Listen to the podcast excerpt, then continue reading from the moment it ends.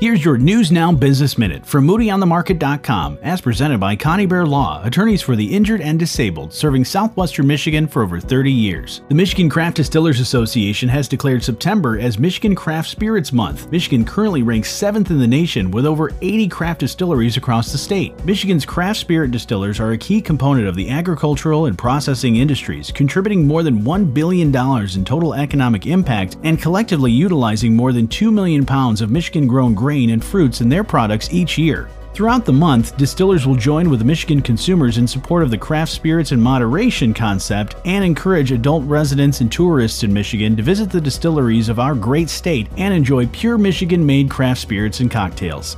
I'm Johnny Reinhardt. When you want to know Southwest Michigan's business, you can find it at moodyonthemarket.com and also take it on the go with you by downloading the Moody on the Market app in your app store or find it real easily at moodyonthemarket.com.